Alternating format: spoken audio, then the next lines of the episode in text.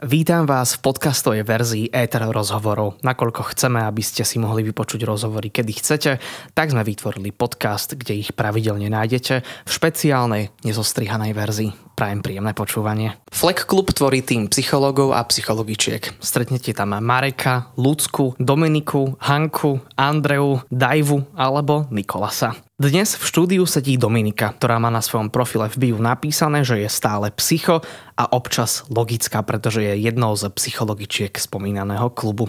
Okrem toho, že už tušíte, že v éter rozhovoroch bude žena, ktorá má rada slovné hračky, pracuje na krízovej linke IPčko. Moje meno je Kiko a som rád, že sa tento víkend porozprávame na veľmi dôležitú tému práve s Dominikou Reisnerovou z Fleck klubu. Prajem príjemné počúvanie. Dominika, ďakujem ti pekne, že si prišla. Ahoj. Ďakujem za pozvanie, Kiko. Som tu veľmi rada. Pre nahrávanie musím povedať, že máme tu okrem teba ako špeciálneho hostia eh, v rámci, v rámci týchto našich tém, aktuálnych tém psychológie, tak tu máme taký príjemný stimul. Je tu s nami eh, psíček. Psíček sa volá Fleky. Volá sa Floky. Floky. Ale žiadalo by si to Fleky na margo toho, že pracujem vo Flek klube ale teda bohužiaľ je to floky. Nebude sa premenovávať. Mm-mm, zatiaľ nie. Možno keď bude mať nejakého psieho brata, tak ho nazveme Fleky.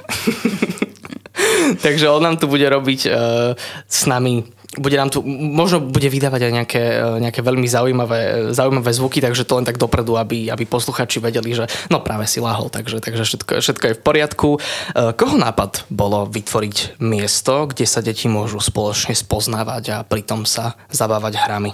IPčko ako nezisková organizácia občianske združenie vzniklo takmer pred 12 rokmi a bol to nápad nášho zakladateľa Mareka Madra, ktorý v tej dobe študoval psychológiu a spolu s ďalšími nadšencami psychológie, psychológmi a psychologičkami chceli vytvoriť také bezpečné miesto na internete, kde mladí ľudia budú môcť prísť a anonymne zadarmo sa porozprávať so psychológom. A s psychológom alebo psychologičkou, ktorý alebo ktorá sú iba o trošku starší od nich. Čiže na takom veľmi partnerskom, priateľskom prístupe, pretože mladí vyhľadávali vtedy pomoc najmä na internete, lebo sa tam cítili fajn, bolo to ich prirodzené prostredie a je tomu vlastne tak doteraz. Ale z tohto internetového prostredia alebo celkovo z prostredia liniek pomoci, ktoré sme potom výpečku neskôr založili, sme videli takú potrebu, mať aj offline priestor, kde mladí môžu tráviť voľný čas a kde si v takom bezpečnom prostredí môžu budovať kamarátstva, vytvárať nejakú komunitu, rozvíjať sa, učiť sa nejaké nové skily. A tak sme založili náš prvý klub, ktorý bol v Bratislave, volal sa Machovisko a teda stále sa tak volá, pretože funguje naďalej a po ňom teda tento Trnavský Flag Club, ktorý je tu už viac ako rok a je to miesto, kde keď prídeš, tak tam nájdeš veľa technológií. Sú tam tri veľké monitory, na ktorých je pripojený Xbox, PS, Nintendo, máme tam virtuálnu realitu, máme tam kalče, to kopec spoločenských hier aby si generácia mladých ľudí od približne 13 rokov vyššie, čiže ide najmä o tínedžerov, našli v tom priestore to, čo ich baví, to, čo im je blízke, to, čo im niekedy dospeli, tak troška zakazujú, alebo na to majú nejaké nemiestne poznámky a úplne tomu možno nerozumejú, čo im to prináša. A zároveň v tom prostredí, ktoré im je blízke, aby sa mohli porozprávať so psychológom alebo s psychologičkou. Čiže všetci tí ľudia, ktorých si vymenoval, tak sú buď psychológovia alebo študenti psychológie. A vlastne s mladými ľuďmi, ktorí do fleku prichádzajú, tak trávime čas úplne bežne rozhovormi, hraním tých hier, ktoré tam máme. Ale ak sa dostaneme k nejakým vážnejším témam, tak hneď vedľa máme takú poradenskú miestnosť, ktorá sa volá Káčko a tam sa môžeme medzi štyrmi očami porozprávať o tom, čo toho mladého človeka trápi, čo potrebuje a hľadať nejaké riešenia. Takže podobne ako keď uh, volám na IPčko, tak som tam, som tam sám, respektíve rozprávam sa jeden na jedného, tak táto možnosť je aj v tomto offline, v tomto fyzickom, na tomto mieste, tuto vo Fleck klube v Trnave, s tým, že je tam ten bonus community, ale kedykoľvek vy chcete, tak viete prejsť aj do tej nejakej súkromnej konverzácie jeden na jedného. Presne tak. Keď IPčko funguje 12 rokov, Fleck klub mám pocit, že približne 2 alebo 3 roky. Jeden rok sme oslávili v tomto júli.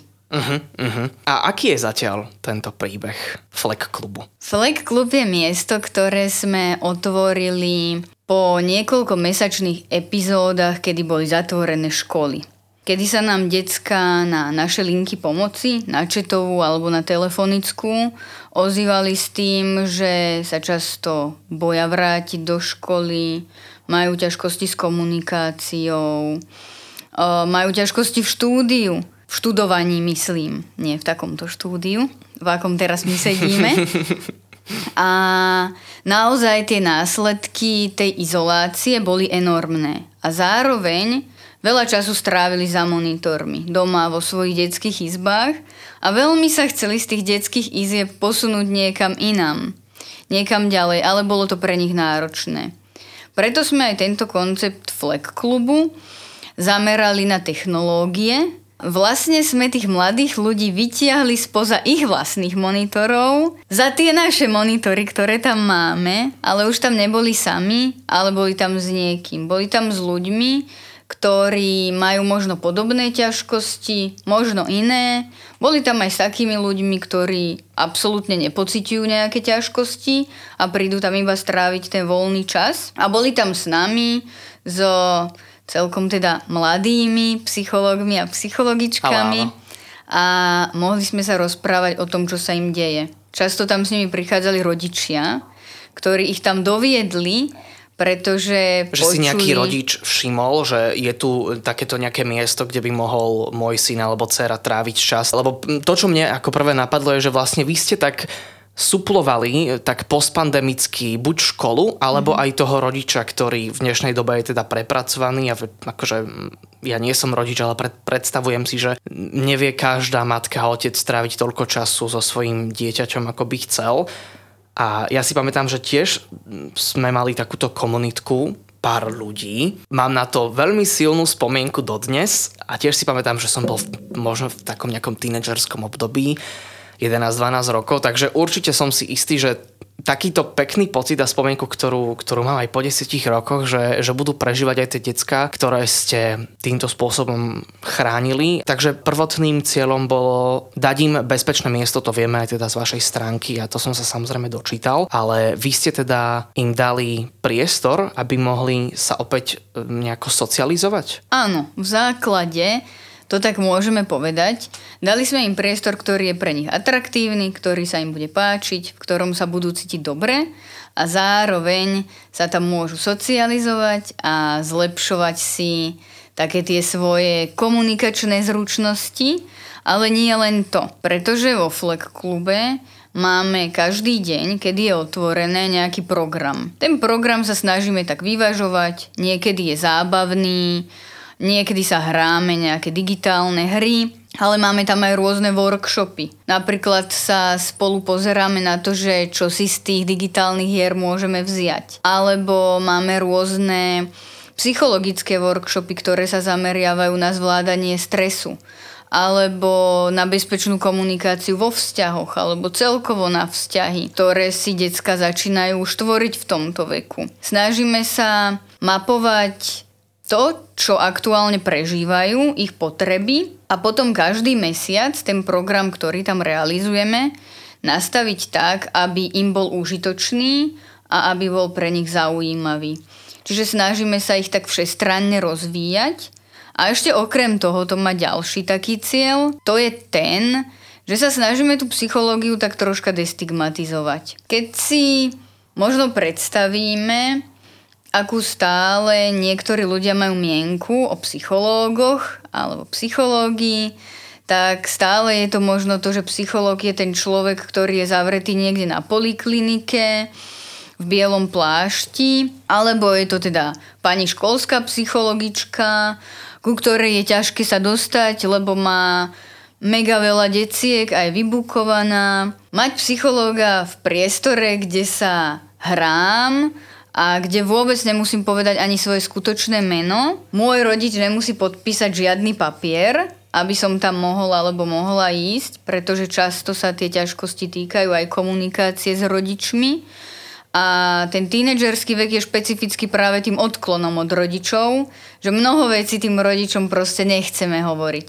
Takže sa snažíme, aby tá psychologická pomoc bola čo najdostupnejšia a aby tie Prahy boli čo najnižšie, respektíve aby neboli takmer vôbec. Stačí proste prísť, začleniť sa tam, my už sa tomu človeku prihovoríme, začneme sa mu venovať, budujeme si vzťah a postupne pracujeme na tom, aby mal takú príležitosť hovoriť o tom, o čom potrebuje a chce. Takže ktokoľvek tam môže prísť a ste prakticky taká bezbariérová, že nedávate žiadne prekážky uh, v tomu, kto uh, s akou identitou alebo akým pocitom, uh, teda aj menom, ako si povedala Dominika, je v súmu dvere Fleck klubu otvorené, ktoré si ty vravela, že, že ten flag klub sa vlastne podobá až na taký rodinný dom, čo je dosť taká zaujímavá metafora na to, že uh, niektorí z nás doma riešia rôzne veci, teda asi tak väčšina, každý má, každý má nejakú rodinu a, a ovplyvňuje to jeho kvalitu vzťahov. S Dominikou sa budeme ešte uh, v Rádiu Ether rozprávať, určite si nás nechajte naladených, teraz si ešte niečo zahráme. Počúvate Ether rozhovory, moje meno je Kiko, som tu s Dominikou, je tu aj Floky. Uh, a, a Floky je vlastne Stafford? Nie, on je... Nie, Floky je vajmarský stavač. Tak to prvýkrát počujem, na, na, najmä to prvé, takže sme tu takto traja, rozprávame sa síce o náročnej téme, ale vlastne dosť pozitívnej, pretože každé, alebo všetko zlé, alebo každá možno nejaká krízová situácia má nejaké riešenie a jedným z riešenia je aj začlenovať sa do komunity mimo našej školy alebo rodiny a toto ponúka presne aj Fleck Club. Vašim hlavným cieľom je pocit bezpečia, to sme už načrtli. Cítia sa deti často v nebezpečí? Keď rozprávame o tom strese a že prakticky tie, tie decka zažívajú niektoré veci úplne prvý raz a sám si pamätám a určite viacerí z nás si pamätajú, keď sme mali taký ten chaos v hlave, že sme nevedeli, ako sa máme cítiť, čo od nás chce spoločnosť, ak čo je adekvátne a stále tak v sebe zápasíme, že chceme byť tí dobrí a niekedy je náročné nájsť ten spôsob, s ktorým je moja duša aj mysel v poriadku. Ako často sa cítia deti, ktoré chodia do vášho klubu tu v Trnave v nebezpečí? Ty si to úplne vystihol, ako si opísal tie myšlienkové pochody, týkajúce sa toho, že sa možno snažíme byť v každej skupine alebo v každej sfére nejakým spôsobom dobrý, naplniť očakávania spoločnosti, rodičov, spolužiakov, učiteľov. A toto je taká téma, s ktorou sa v IPčku stretávame dlhodobo. Nie len vo Fleck klube, alebo celkovo v tých našich kluboch, ktorých je inak už 5 po Slovensku, ale aj na našich linkách pomoci. Taká tá téma osamelosti, kedy nám mladí ľudia hovoria, že napriek tomu, že majú okolo seba kamošov, na prvý pohľad dobre fungujúcu rodinu, tak sa cítia v tých, nejak, v tých svojich ťažkostiach tak akoby úplne opustení, izolovaní a sami a nevedia si s nimi poradiť, pretože nechcú nikoho sklamať, chcú vyzerať dobre, chcú sa ostatným páčiť a chcú byť aj v niečom dobrí. Takže ešte aj dnešné decka majú taký ten gen v sebe, že požiadať o pomoc je akási slabosť. Áno, alebo je to zlyhanie. V dnešnej dobe je veľký tlak na to, aby sme každý v niečom vynikali, aby sme v niečom boli perfektní. Kedy si to bolo skôr o tom, aby sme zapadli, aby sme príliš nevytrčali. To bolo ešte prítomné aj v tých mojich tínedžerských časoch skôr nevytrčať úplne z radu. Že z doby tuctovej sme sa dostali do doby, kedy všetci chceme byť akási hviezda. Presne tak. A to vytvára ten tlak. Áno, a to vytvára obrovský tlak. A nie len hviezda, akoby vo svete napríklad médií, kedy vidíme influencerov a vlastne máme pocit, že sa k ním úplne prirodzene môžeme priblížiť, ale naozaj aj hviezda v tých našich mikrosvetoch, v tých našich vzťahoch. Nemáme pocit, že sa patrí zlyhať. A často ani rodičia nehovoria so svojimi deťmi o tom, v čom zlyhávajú oni. A potom je pre tie deti náročné povedať o svojich zlyhaniach rodičom, pretože toho rodiča vidia ako perfektného, ako niekoho, komu sa v mnohých oblastiach darí a oni sa chcú k nemu priblížiť, nechcú ho sklamať. A nemáme prakticky z tej tvojej praxe, ktorú máš s dospelými, aj, aj s dospievajúcimi alebo s deťmi, prakticky všetci taký nejaký ten istý vzorec že, vzorec, že každý ten život žijeme inak, inak sa voláme, od inakiaľ pochádzame z iného mesta, inej obce, ale každý z nás vlastne sa snaží robiť najlepšie a aj sa vraví, že nikto neubližuje zámerne. Rozprávate sa niekedy aj o téme nejakého odpustenia, keď si, keď si narážala na tie rodinné vzťahy a tam vieme, že tie vzorce teda sa častokrát nejako e, preberajú a nejakú skúsenosť možno s týmto, že či, či vieme odpúšťať a povedať si, že veď všetci robíme čo najlepšie a a môžeme ísť ďalej, pretože konec koncov aj tá influencerka má svoje problémy a aj ten človek, o ktorom by sme si mysleli, že má strašne nadúpané luxusné auto a na oko je najšťastnejší, tak vlastne tak či tak tým už, že sme ľudia, tak prežívame vlastne úplne to isté. Raz máme dobrú náladu, potom nám je že katastrofálne, potom máme pocit, že v jeden deň sa stane všetko zle, čo sa nám mohlo stať a také nejaké optimum, takéto nejaké naše dobré európske, taký ten štandard životný, že ideme si na kávu alebo stretneme sa s kamošom, tak to bereme ako také niečo, niečo optimálne. Čo je super v súčasnej dobe, že sa začína diať,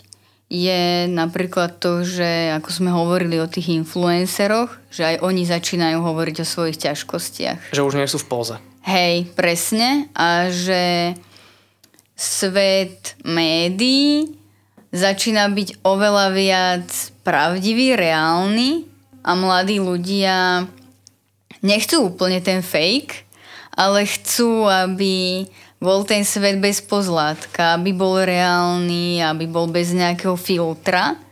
Čiže toto je super. Keď si sa pýtal na tému odpustenia a možno tak troška na vzťahy medzi rodičmi a tínedžermi, tak k nám do Káčka, to je projekt tej našej zase nízkoprahovej poradne alebo krízového centra, ktorý nefunguje iba pre mladých ľudí, ale on funguje pre všetkých, bez obmedzenia veku a je dostupný tiež hocikedy.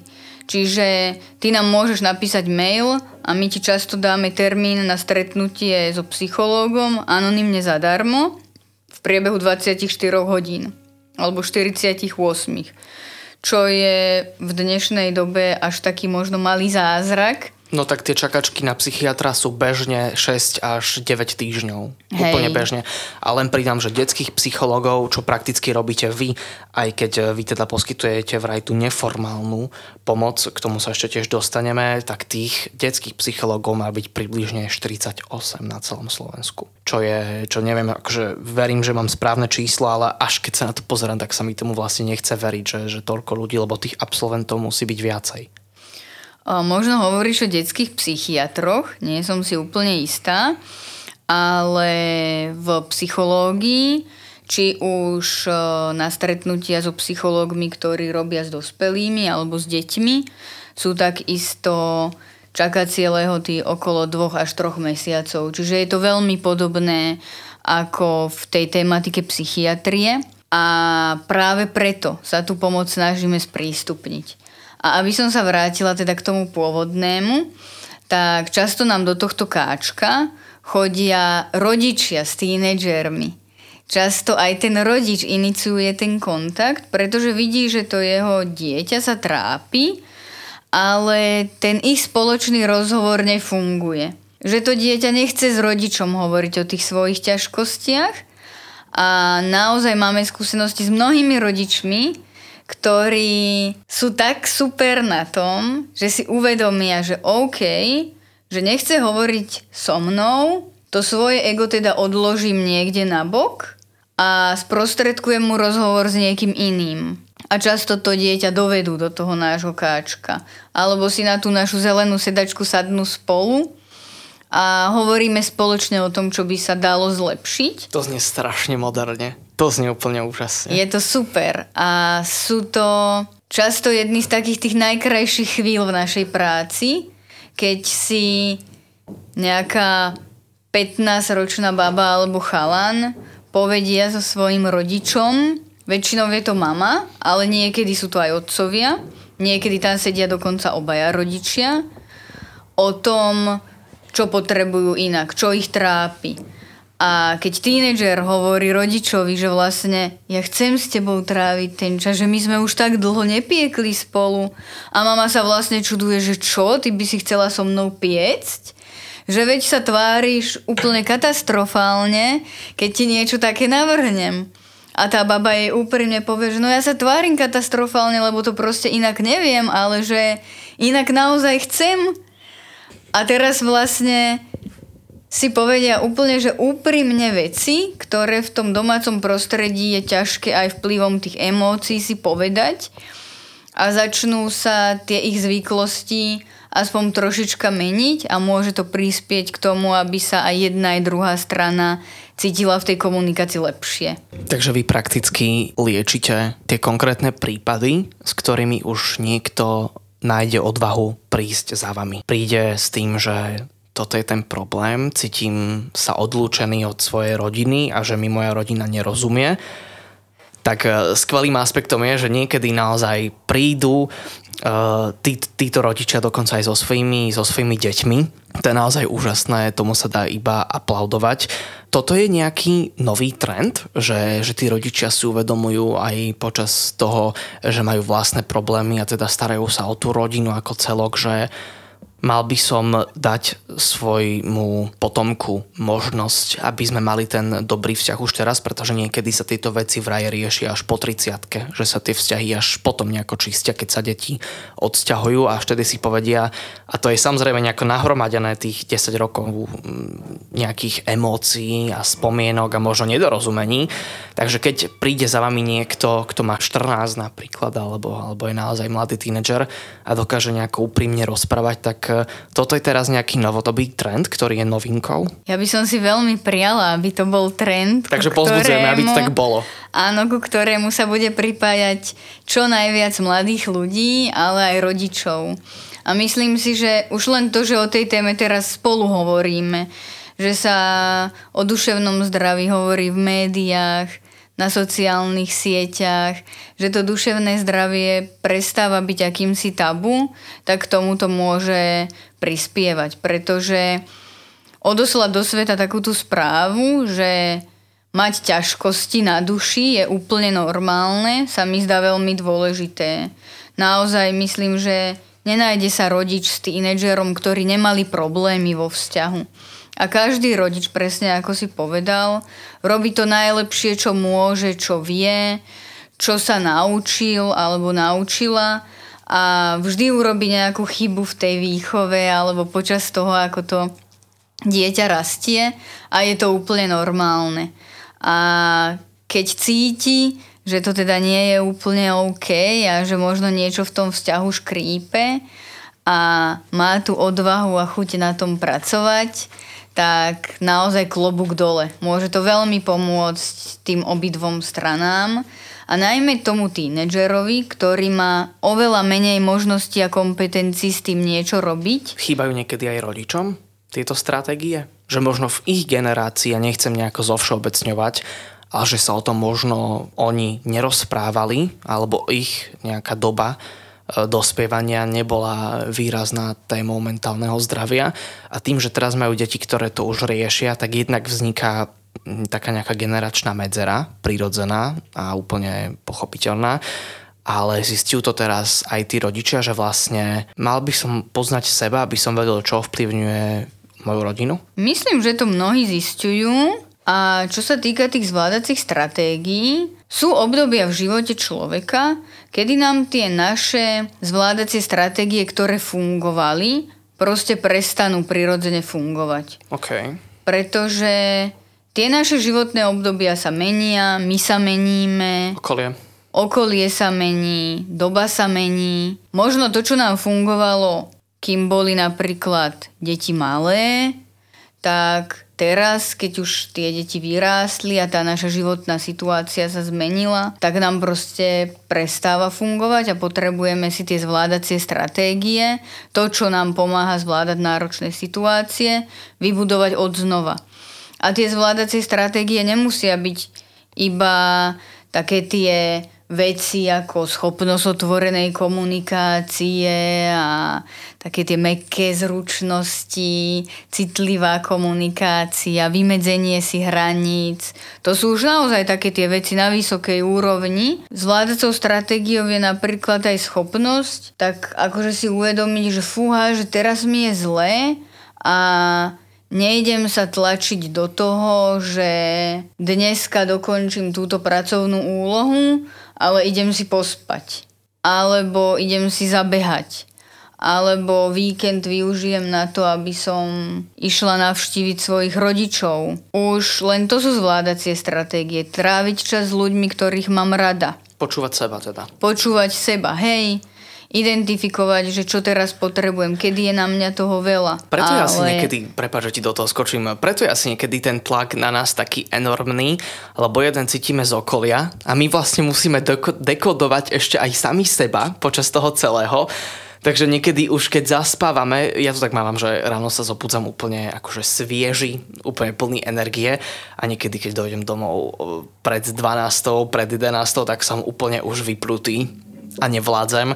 Takže ten celý deň nás dokáže t- tou produktívnosťou tak rozbiť prakticky, alebo tak nás dať do, do mliaceho mlinčeka, že že úplne zostávame vyčerpaní a my musíme manažovať vlastne otázka. Mali by sme tým pádom najprv myslieť na seba? Je to veľmi filozofická otázka, asi na samostatnú takúto debatu. V zásade preto, aby sme boli spokojní vo vzťahoch, tak potrebujeme byť spokojní sami so sebou, sami v sebe a potrebujeme mať čas na to, aby sme si uvedomovali, čo v tých vzťahoch chceme, ako v tých vzťahoch fungujeme. Že mať čiže, ujasnený cieľ ten náš. Áno, čiže taká veľmi jednoduchá odpoveď je áno, potrebujeme pozerať najprv sami na seba ale nechcela by som, aby to vyznelo tak egocentricky, pretože v dnešnej dobe sa často dáva do popredia me first. Ja ako jednotlivec, mm-hmm. presne, ale sú proste chvíle, kedy v tých našich vzťahoch potrebujeme aj trošku tie svoje túžby, tie svoje snahy a ciele upozadiť a venovať sa niekomu inému. A to je možno zase taká tá autentickosť v tých vzťahoch, ktorá aj môže napomáhať, aby iní boli schopní hovoriť o tých svojich ťažkostiach, aby iní vedeli, že sme tu pre nich, že možno dokážeme upustiť z našich výkonov v práci alebo v štúdiu preto aby sme vypočuli kamaráta alebo kamarátku. A je to niekedy veľmi náročné rozlišovať, že kedy uprednostniť nejaký vzťah a kedy uprednostniť seba. Mne v tom možno veľmi pomáha také tvrdenie jedného pána psychiatra. On hovoril o tom, respektíve odpovedal na takú otázku a hovoril o tom, že ako funguje zdravý vzťah. Že zdravý vzťah máme vtedy, keď chceme pre toho iného dobre a on chce dobre pre nás. Takže keď nie sme ubolavení my, tak môžeme ponúknuť niekomu ten náš vlastný komfort, pretože ja mám pocit, že keď aj otvárame tému nejakých vzťahov a pokojne teda povedz, aká je s týmto tvoja skúsenosť, pretože tak tie vzťahy riešime a tá téma lásky je v tínedžerských vekoch naozaj silná. Nie, že by to potom išlo mm. nejako do úzadia, ale, ale vtedy je to celkom, celkom aj také dôležité si myslím, že, že pre tých ľudí, aby cítili tú lásku. Má mladý človek akutnú potrebu prežívať lásku, keď je tínedžer? Riešia toto? Pretože jedna vec je nejaká školská komunita a potom, potom nejak, nejaké, nejaký vývoj romantického života, kedy už, ja neviem, v nejakých 15-16, teraz ešte možno aj oveľa skôr si už všíma to jedno pohlavie druhé, že, že asi sa mi páči táto spolužiačka asi. Tak ako je toto dôležité a ako, či, či to reflektuje Fleck klub, že či sa napríklad pri nejakých voľných debatách rozprávate aj o tomto, že že vlastne niekomu sa niekto zapáčil a že, že či si pýtajú rady, že, že ako sa majú sprať, pretože to býva inak tiež dosť kritická situácia a to sa človek podľa mňa učí celý život, že vlastne ako niekoho osloviť a podobne. Hej. Mne sa veľmi páči, kam sme že sa zašli v našej téme a posnažím sa pokryť tú tvoju otázku. Máš času koľko len chceš. Oh. Hodina, v pohode, rozprávaj, bez prerušenia. Uh, hovoril si o takej téme prijatia keď si zoberieme mladých ľudí, a teda každý máme tú skúsenosť, aj my dvaja, Floky neviem, akú má skúsenosť, on to má asi troška inak, ale v tínedžerskom veku sa pre nás začne stávať takouto prioritnou referenčnou skupinou, teraz budem troška odborná, sa za to ospravedlňujem, nejaká partia. Čiže to, na čom nám prirodzene začne záležať, je partia, sú kamaráti. A tí kamaráti majú za úlohu v podstate ukázať nám, kto sme. My sa potrebujeme nejako v tej skupine kamarátov a kamarátiek, rovesníkov vymedziť a zistiť, čo chceme, čo chcú oni, v čom sme odlišní, v čom vynikáme, ako v tej partii fungujeme. A v tej partii hľadajú mladí ľudia práve ten pocit prijatia, začlenenia, také nejakej spoločnej identity, komunity. Keď mám nejaký problém, tak idem za nejakým členom tej partie alebo za tou partiou a potrebujem od tej partie ocenenie, podporu. Čiže prirodzene ten vzťah s rodičom sa oslabuje a je to úplne normálne že už si poradu nejdem k mame, k otcovi, ale idem si ku kamoške, ku kamošom. Chceme byť nezávislejší, jasno. Áno, a im hovorím o tých svojich ťažkostiach. To si zoberme, že je to taký ten vek od 12 do nejakých 15 rokov. Ono je to aj veľmi plastické, u každého troška iné. A zároveň, okrem toho, že sa vymedzujeme v tej partii, tak si budujeme tie prvé partnerské intimné vzťahy. Tiež Niekedy je to od 12, 13, také tie úplne prvé, niekedy platonické, niekedy menej platonické lásky. A tiež majú za úlohu proste zistiť, že čo je to tá blízkosť, aký som ja, aký je ten druhý človek. A je to veľmi častou témou vo Fleck klube a zároveň aj veľmi často v rámci tej komunity sa také tie prvé vzťahy, prvé lásky budujú. Mali sme tam už niekoľko vzťahov, ktoré boli či už viac Poučné. alebo menej naplnené. Niekedy platonické, niekedy obojstranné, ale... Jednoducho realita. Jednoducho realita, proste prirodzene mladí ľudia si chcú budovať vzťahy a zároveň aj od toho budovania vzťahu záleží alebo závisí často možno aj taký ten pocit prijatia v tej skupine zase iných rovesníkov, pretože je to taká vývinová úloha, ktorú akoby mladý človek má pocit, že by mal dosiahnuť v určitom veku. A pritom to nie je tak, nie je to pravda, áno. Každý si budujeme vzťah niekedy inokedy a je úplne v pohode, keď má človek prvý vzťah v 20 ale tým, že ostatní... By som povedal, že aj výhoda niekedy. Hm. Hej, ale tým, že ostatní rovesníci ho majú a my chceme vlastne z toho vzťahu získavať to dobré, tú blízkosť, tú intimitu, takú tú bezvýhradnosť, že tento človek je tu pre nás, s ním môžem tráviť čas, jemu môžem kedykoľvek zavolať. Také tie srdiečka a motýliky, ktoré záchranca. tam lietajú okolo, tak proste každý to chce zažívať. A keď to nezažívam, tak je mi z toho smutno. Cítim sa o to nejakým spôsobom možno ochudobnený a niektorým ľuďom, ktorí aj k nám do Fleck klubu chodia, sa tie vzťahy budujú proste ťažšie. Majú možno ťažkosti troška v komunikácii, v nadvezovaní, kontaktu s inými, alebo majú nejaké špecifické záľuby.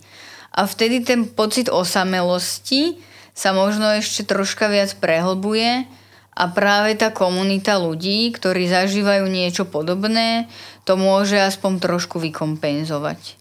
Takže potrebujeme komunitu, potrebujeme nejaké vlastné prežívanie a mať nejaké schopnosti, ako sa vyrovnávať so situáciami, čo je samozrejme prirodzené, že sa človek teda učí a že sa s takýmito teda tý, témami, ktoré riešiš najmä ty a aj vy v IPčku alebo teda vo Fleck klube, že to sa jednoducho s tým nerodíme, ale túto zručnosť potrebujeme nejako získať, takže my potrebujeme ideálne, aby sme mali nejakú stabilnú podporujúcu rodinu, fajn komunitu našich priateľov. Nebolo by asi ani od veci, keby sme zapadli v triede, ale ten pocit možno nemajú ani tí, ktorí reálne zapadajú. Mm. To by bola, mohla byť tiež teda samostatná téma. A potom by bolo fajn získavať nejaké prvé zručnosti v rámci nášho romantického prežívania. S tým, že my teda vyzývame na to, alebo teda ja by som sám za seba povedal, že radšej si počkajte. Pretože ja si pamätám, že ja som sa uponáhľal, pretože som tento tlak cítil a potom som to aj lutoval že vlastne to bolo také zbytočné. Takže toto je taká tá aktovka tých vecí, ktorú potrebuje ten, ten tínedžer, je niečo, čo tam ešte chýba. Toto je úplne taká utopická ideálna výbava, ktorá podľa mňa úplne sa nedá nejak ideálne zadefinovať. Aj tak by nám možno niečo chýbalo. Hej. Ľudská duša je taká niekedy. My možno aj potrebujeme, aby nám stále niečo chýbalo, aspoň troška, ale tak zdravo. Dôležité je, nech máme akúkoľvek ťažkosť, a teda my psychológovia a psychologičky hovoríme, že keď nás niečo trápi, cca dva týždne, že už naozaj je to také, že to prevažuje v tých našich myšlienkach, sme smutnejší, možno nám nechutí úplne jesť, nebavia nás tie aktivity, ktoré nás bavili predtým, takže už by sme mali vyhľadať nejakú odbornú pomoc. Ešte môže byť nejaká epizóda depresie pravdepodobne, alebo niečo. To by som nerada diagnostikovala, pretože na to nemám kompetencie, ale vtedy už sa hodí o tom s niekým porozprávať. Odborník. Áno, ideálne s odborníkom. Pretože keď nás napríklad dva týždne boli členok, tak tiež s tým nechodíme behať pravidelne, alebo teda nie, že nechodíme, ale nemali by sme. Jednoducho, ak vám je zle, tak e, spraviť si taký psychologický rentgen. Presne. Nič, tak. nič nepodceniť. Radšej sa o tom s niekým porozprávať a teda ešte, aby som sa vrátila k takej tej ideálnej výbave, tak tá naša výbava asi nikdy nebude úplne ideálna. Aj my postupne zistíme vlastne, že čo nám nejako chýba. Hej, ale super je, keď máme aspoň nejaké aktivity, ktoré nám pomáhajú, pri ktorých sa cítime lepšie, aspoň o trošičku.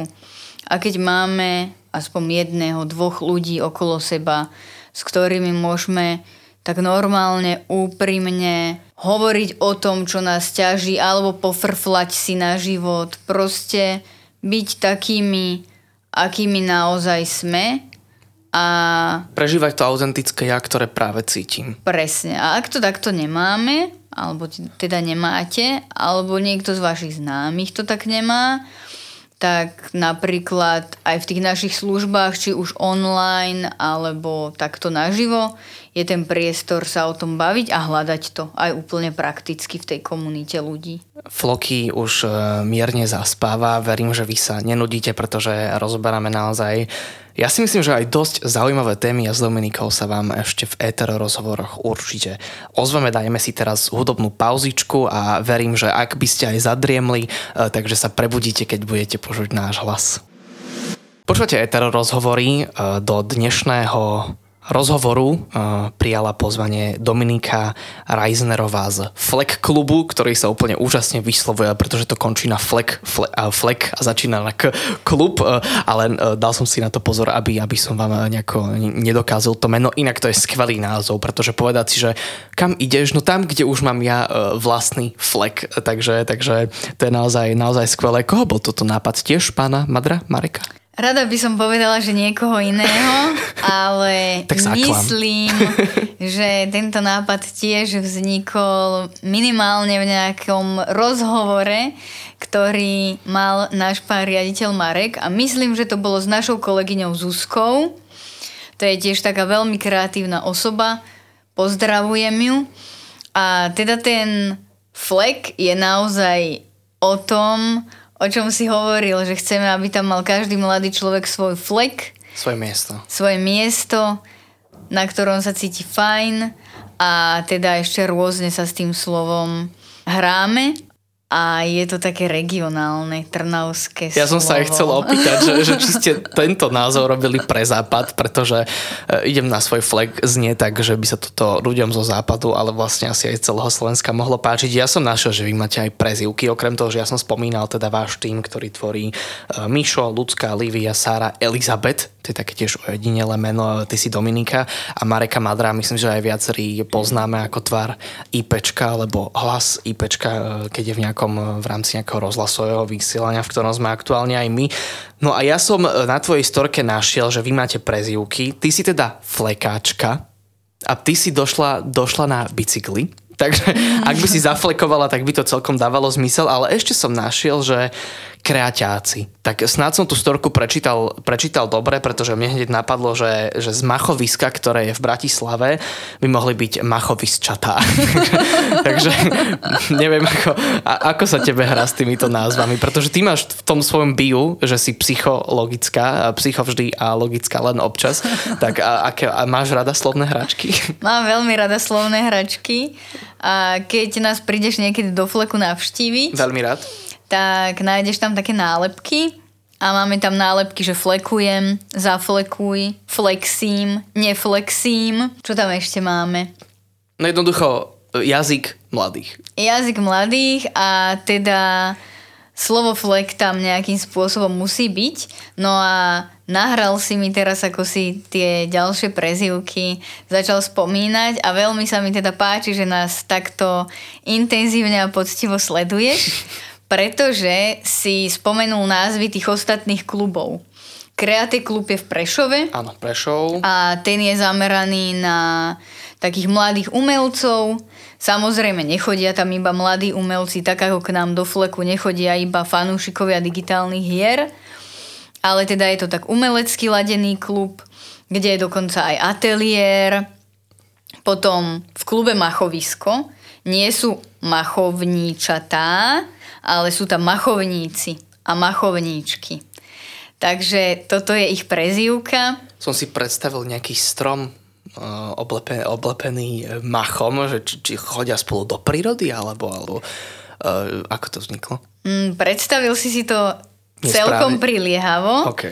pretože v machovisku je celá stena, na ktorej sú také tie machové Tak, tak, tak, obrážteky. vyzerá to ako trávnik. Nie? Áno, presne tak. Áno, vlastne áno, mach. Hej, je tam mach a prečo je to mach?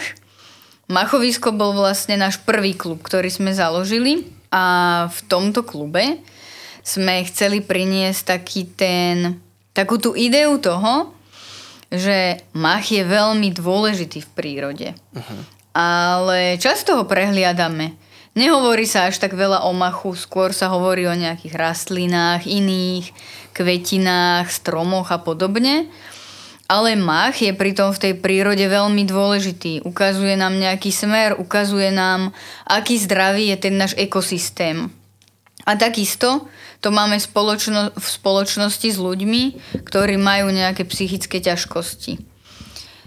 To, v akom stave alebo ako sú na tom títo ľudia, nám tiež ukazuje, že ako sa o tú našu spoločnosť staráme, ako sa staráme o tých našich zraniteľných.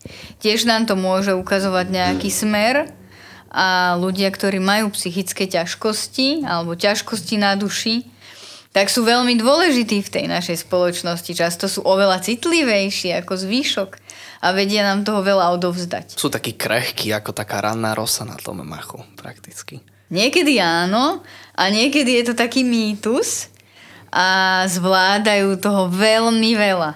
Možno oveľa viac ako ľudia, ktorí tie ťažkosti nemajú.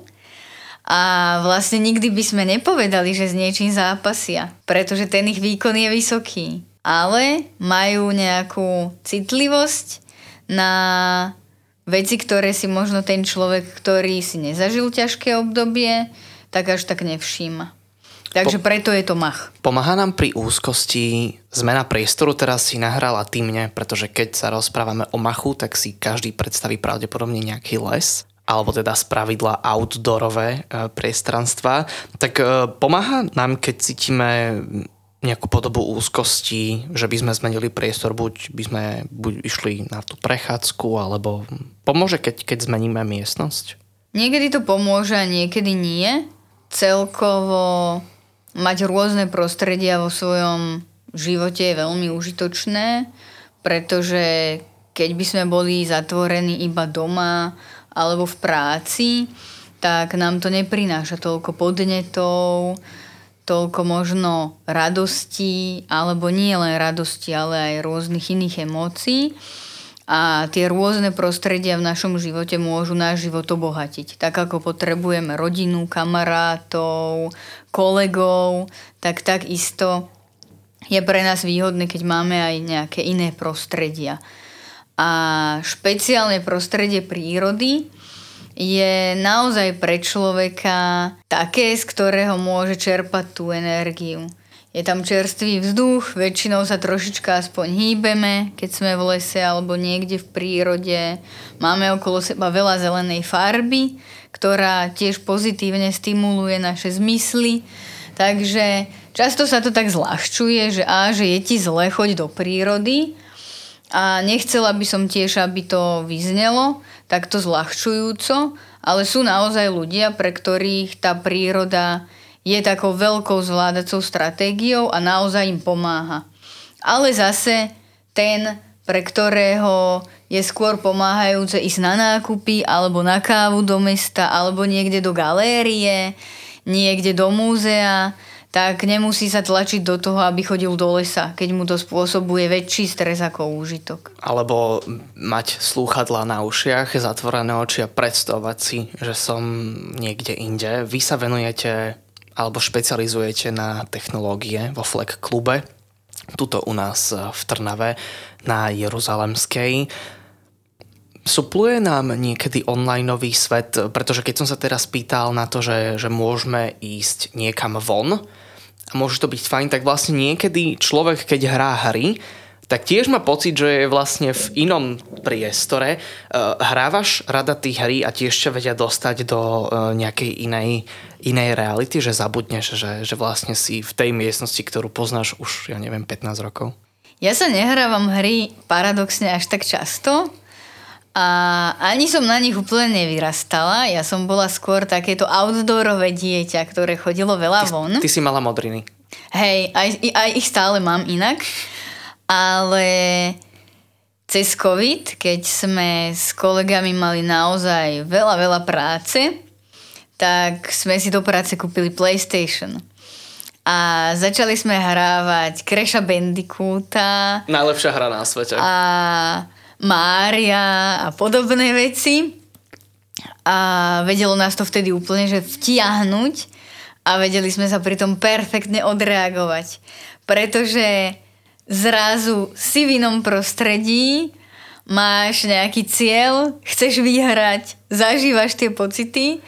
Ešte aj v komunite? Ešte aj v komunite. Ste spolu s tými teda ďalšími dvomi, tromi ľuďmi, s rúškami, s ktorými sa stretávate posledné 2-3 mesiace. A naozaj nám to prinašalo vtedy obrovskú možnosť vyventilovať zo seba to, čo vlastne úplne ani iným spôsobom nešlo, pretože aj tie naše lesy boli plné a neprinášalo to už to, čo by človeku prinieslo. Takže vtedy som si to naozaj tak zažívala a zažívam si to niekedy aj vo virtuálnej realite, kde rozvíjame rôzne programy, ktoré umožňujú rozvíjať svoje zručnosti napríklad na zvládanie stresu, a podobne. Takže toto už hovoríme o tých deckách prakticky, že keď už s nimi hráte tie hry, tak e, je tam nejaká gamifikácia, že, že hráte sa tú hru, ale popri tom na pozadí sa prakticky deje niečo iné, že v rámci toho Fleck klubu máte nejakú myšlienku a ideu, ktorú naplňate. Dá sa to tak povedať. Snažíme sa prostredníctvom... Alebo aj... tie hry sú iba nejaká relaxačná časť, e, aby si oddýchli a potom sa možno ľahšie odtvoria? Povedala by som, že tá realita je niekde v medzipriestore. Nie je to úplne, že čierno-biele. Niekedy sú tie hry využívané úplne iba na to, aby si oddýchli a vyventilovali sa a zrelaxovali. A niekedy sa popri hrách bavíme naozaj aj o tom, čo sa v tých hrách deje. Keď hráme FIFU a proste prehrávame a ten človek má naozaj na to strašné nervy, že prehráva, čo je prirodzené, tak je to priestor na to, aby sme sa bavili o tom, že ako zvládať ten hnev ináč. To keby viem o 10 rokov skôr. Nie tak žijem tým, kvalitnejšie. Že, no, nie tým, že úplne, že buchnem do stola a vynadám tomu svojmu kamošovi a potom ma to mrzí, ale proste ako to viem zo seba vyventilovať tak, aby to bolo OK. Viem zastaviť tú hru a ísť si buchnúť do boxovacieho mecha, ktorý tam máme tiež. Vy ste úplne vybavení. Viem proste sa ísť prejsť Viem sa nadýchnúť a vydýchnuť zhlboka. Viem si dať pohár vody. Proste také tie bežné veci, ktoré vie človek využiť vo svojom živote a nemusia to byť teraz nejaké meditačné, relaxačné techniky. Čiže tie hry nám dávajú naozaj takéto možnosti a ešte ako si hovoril o tom možno úniku do iného sveta, tak naozaj s mladými ľuďmi často hovoríme o tom, že tie hry sú pre nich bezpečný priestor. Že napríklad, ak sa cítia vylúčení v škole alebo nemajú až toľko kamarátov a hrajú nejakú hru na servery, tak majú možnosť tam spoznávať nových ľudí. A väčšinou nekomunikujú iba o tej hre, o tom, akú majú stratégiu, ale začnú komunikovať popri tom aj o tom, čo žijú, Mo- ako sa majú. Moja známa si takto naša manžela. No, kto sú a komunikujú s ľuďmi z celého sveta. Áno, networking úplný. Čiže okrem toho, že si zlepšujeme nejaké strategické zručnosti, jazykové zručnosti, tak často v tých hrách povieme aj to, čo nás trápi, čo je pre nás dôležité a vieme aj to prostredie virtuality využiť na to, aby sme si tak zvyšovali tie svoje komunikačné schopnosti a vlastne naberali odvahu potom osloviť niekoho aj v tom reálnom svete. A o tom sa tiež často s mladými bavíme, že OK, keď ti to v tej hre ide, tak vďaka čomu ti to ide? A ako by to mohlo ísť napríklad tu v klube? Alebo niekde v škole? Ako by si mohol využiť to, že v tej hre si fakt dobrý? je to niečo, o čom sa dá baviť aj s tými kamarátmi naživo. Čiže snažíme sa ten svet prepájať. Ľudia si začínajú uvedomovať, že psychologickú pomoc potrebujú a že rôzne organizácie sa ju snažia sprístupňovať a viacej ponúkať ľuďom. Ale čo sa týka toho nášho systému, myslím, že všetci sme si vedomí toho, že by sme potrebovali, aby bol viac pripravený na to, aby pomáhal v oblastiach duševného zdravia. A snažíme sa o tom aj my psychológovia spoločne hovoriť a hľadať nejaké riešenia, respektíve motivovať ten systém, aby tie riešenia hľadal. Ale niekedy je to naozaj náročné, keď k nám prídu ľudia, ktorí potrebujú psychologickú alebo psychiatrickú pomoc a majú niekoľko mesiacov na ňu čakať a potrebujú ju hneď. Budem držať palce Flek klubu. téma pomoci má niekedy aj taký efekt, že človek tým, že sme sa rozprávali o úzkosti a niekedy, aj keď si myslím, že my sme tú, celú túto tému zvládli nadmieru pozitívne a že nám bolo spolu úplne super, tak keby ste sa tak či tak cítili, že potrebujete pomôcť, tak eh, použite krízovú linku na telefónnom čísle 0800 500 333 a, a Dominika prezradila, že dokonca máme aj pre Ukrajincov takúto linku a tá teda je 0800 500 888. Ďakujem ti veľmi pekne za návštevu. Je ešte niečo, čo by si chcela odkázať eh, poslucháčom Radia Ether? My v Pečku často hovoríme, že ak máte nejakú ťažkosť, tak nezostávajte sami, tak asi iba to a veľmi radi vás privítame v našom káčku v Trnave alebo vo Flek klube Sídlime na Jeruzalemskej 38, tak sa tešíme na vašu návštevu. Ďakujem ti ešte raz, Dominika. Verím, že sa ešte vidíme. Teším sa. Pekný víkend. Majte Ahoj. sa.